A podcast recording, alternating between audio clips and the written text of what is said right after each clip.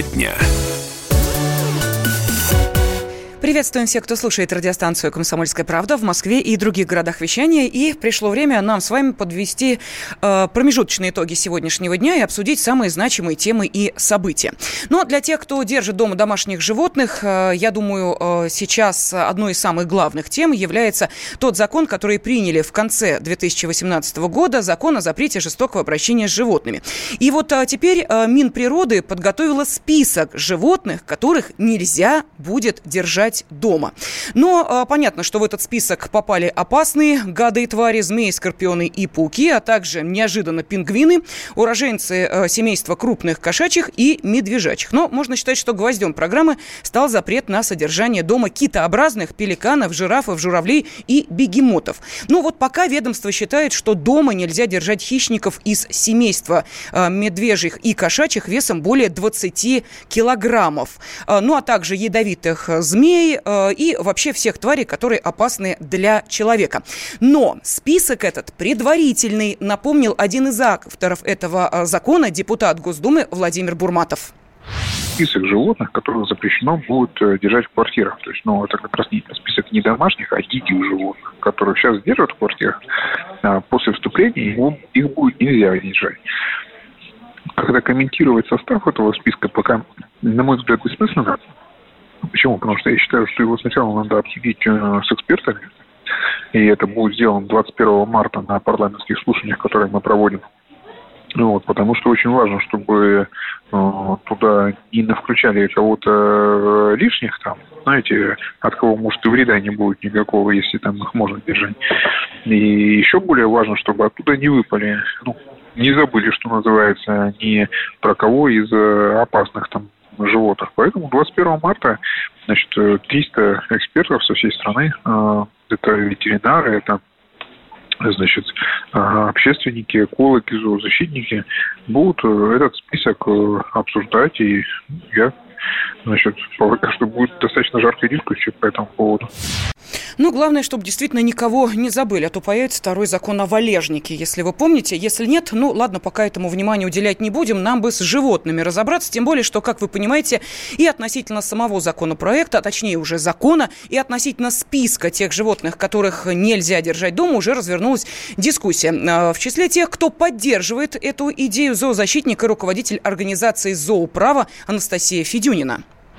Эта норма возникла по причине того, что многие держали дома хищных животных, ненадлежащим образом за ними смотрели, животные оказывались за пределами территории, на которой находились, и а, причиняли вред а, другим животным, людям и зачастую владельцам. Вот незнание, неумение общаться с такими дикими животными, собственно, и привело к тому, что появилась данная норма. В отношении того, какие животные вошли в этот перечень, может быть, было легче написать, кого разрешено содержать, нежели кого запрещено содержать. Понятно, что Китай касатку никто у себя дома держать не будет.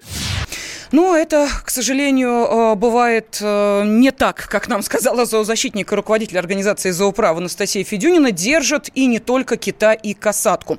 Но, впрочем, есть и те, кто усматривает определенные минусы в этом законе. И своими опасениями поделилась э, президент Центра правовой защиты Светлана Ильинская. У нас в стране нет никаких центров по содержанию животных, попавших в беду, по содержанию диких животных. То есть э, люди вынуждены сами спасать, подбирать животных, содержать у себя дома. Теперь, получается, им это будет запрещено. Многие работники цирка, там, дрессировщики, когда уходят на пенсию, содержат дома у себя животных. Это в том числе и медведи, в том числе и крупные животные. Теперь, получается, им что, надо этих животных усыплять? Дальше. Почему там включены ужеобразные? Ужеобразные – это полозы, это все э, змеи, которых как домашних любимцев, как кошек. И это массовое увлечение, они абсолютно безобидны. В том числе и морские млекопитающие тоже могут попасть к людям, которые их могут содержать. Нет нигде никаких центров, куда они их еще сдадут. Никто же ведь не, не примет. Я вот сейчас дома у себя вынужден держать андатор спасенных, которых мы сами будем выпускать. Я это делаю, потому что некуда больше даже в Москве их отдать. Ну, нужно сказать Светлане Ильинской, президент э, Центра правовой зоозащиты, что ее опасения беспочвенные. Э, есть исключения из правил. Животное можно держать дома, если оно травмировано или пострадало. Его можно оставить дома до момента отправления в специализированное учреждение, ну а также для дальнейшего выпуска в естественную среду обитания. Юрлицам и индивидуальным предпринимателям можно будет держать дома диких зверей для сохранения ресурса и генетического фонда объектов животного мира.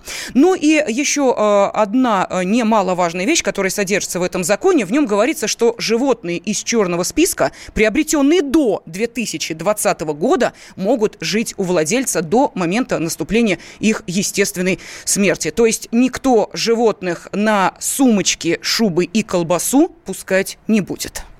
Меняем тему. Российское правительство взялось за колбасу. И не только. Кабинет министров проверит качество вареной колбасы, сыров и мяса птицы. Такое поручение дал вице-премьер Алексей Гордеев. Цель – собрать объективную картину качества и безопасности продукции. В частности, какова доля фальсификата, как используются антибиотики и так далее. Проверка будет проводиться совместно в лабораториях Роспотребнадзора и Россельхознадзора. Дело в том, что данные у ведомств зачастую расходятся, как и методики. Поэтому поручение Решение очень актуальное, заявил радио «Комсомольская правда» председатель Союза потребителей России Петр Шелищ.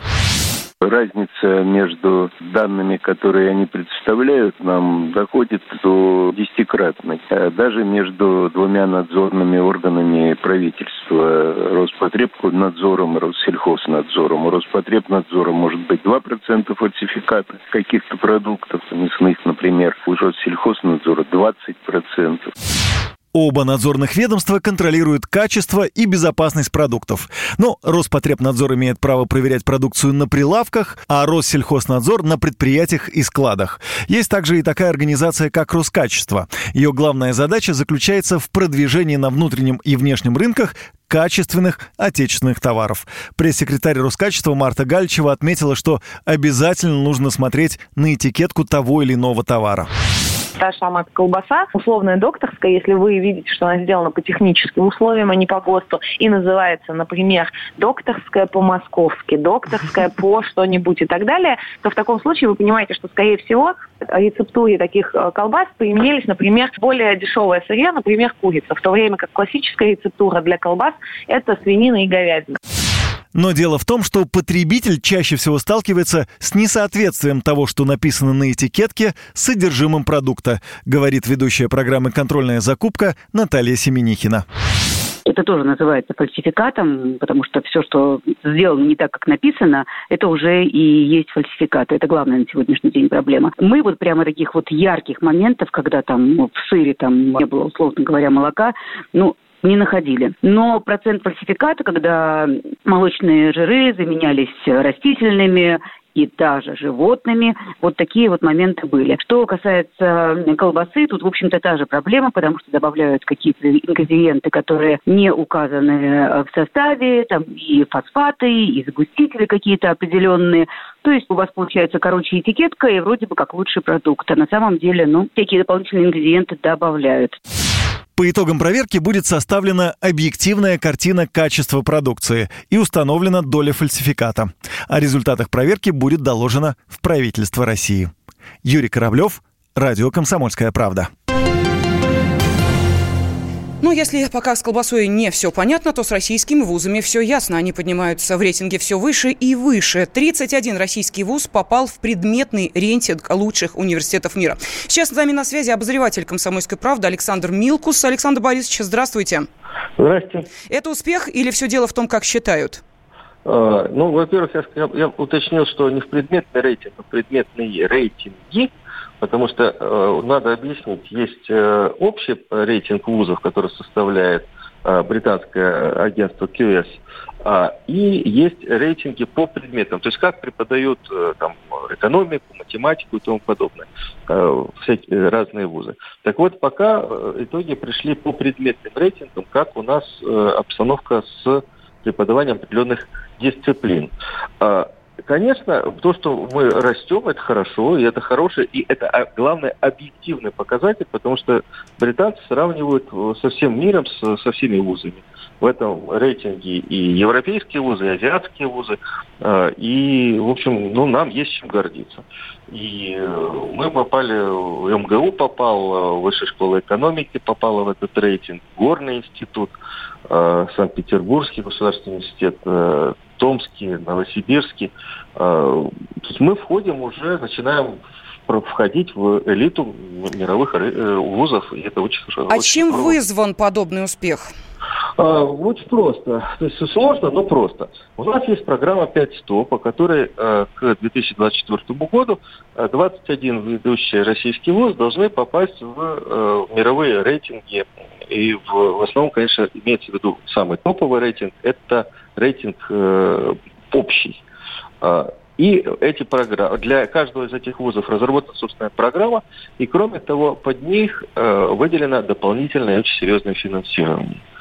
Э, эти программы, они включают самое важное – участие наших ученых в международных конференциях, международных исследованиях, публикация научных э, работ, статей. То есть доказательство того, что мы работаем на высоком международном уровне, на научном и педагогическом. Э, вот э, деньги сделали свое дело, ну, кроме того, что, конечно, за эти деньги очень серьезно спрашивают, то есть не просто так вот деньги вузам дают, вузы отчитываются о том, как они потрачены. Спасибо Я... огромное. Да, обозреватель «Комсомольской правды» Александр Милкус был на связи с нашей студией. Ну а продолжим мы обзор самых главных событий этого дня буквально через две минуты.